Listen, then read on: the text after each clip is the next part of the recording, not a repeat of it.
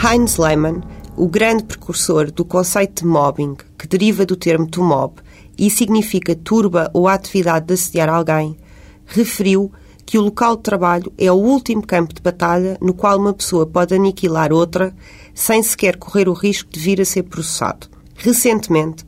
fomos todos confrontados com mais de 20 suicídios de trabalhadores da France Telecom, todos eles em resultado de políticas de gestão de recursos humanos que visavam aumentar o lucro da empresa. Em Portugal, a maior parte das pessoas pareceu então acordar para uma realidade que, pese embora tenha vindo a aumentar de intensidade, existe desde sempre. O assédio moral ou mobbing manifesta-se assim de uma forma subtil, através de uma sequência de comportamentos, melhor ou pior encadeados, alguns dos quais, se isoladamente considerados, parecem não só perfeitamente legítimos, como inofensivos.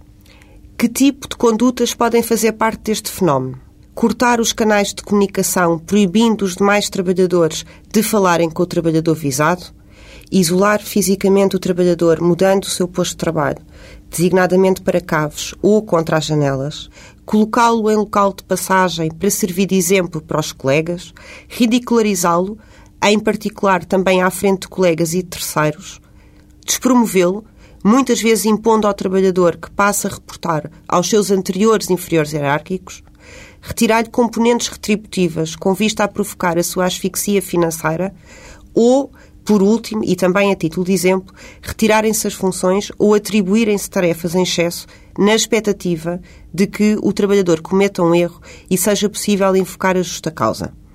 Ora, é justamente essa característica, ou seja, o facto de se mascarar sob as vestes de uma pretensa irrelevância ou de uma excessiva sensibilidade de quem o sofre, que o torna particular e o faz merecer tratamento autónomo. O resultado da sujeição ao assédio moral pode ser muito mais devastador do que a mera soma aritmética dos atos que o compõem.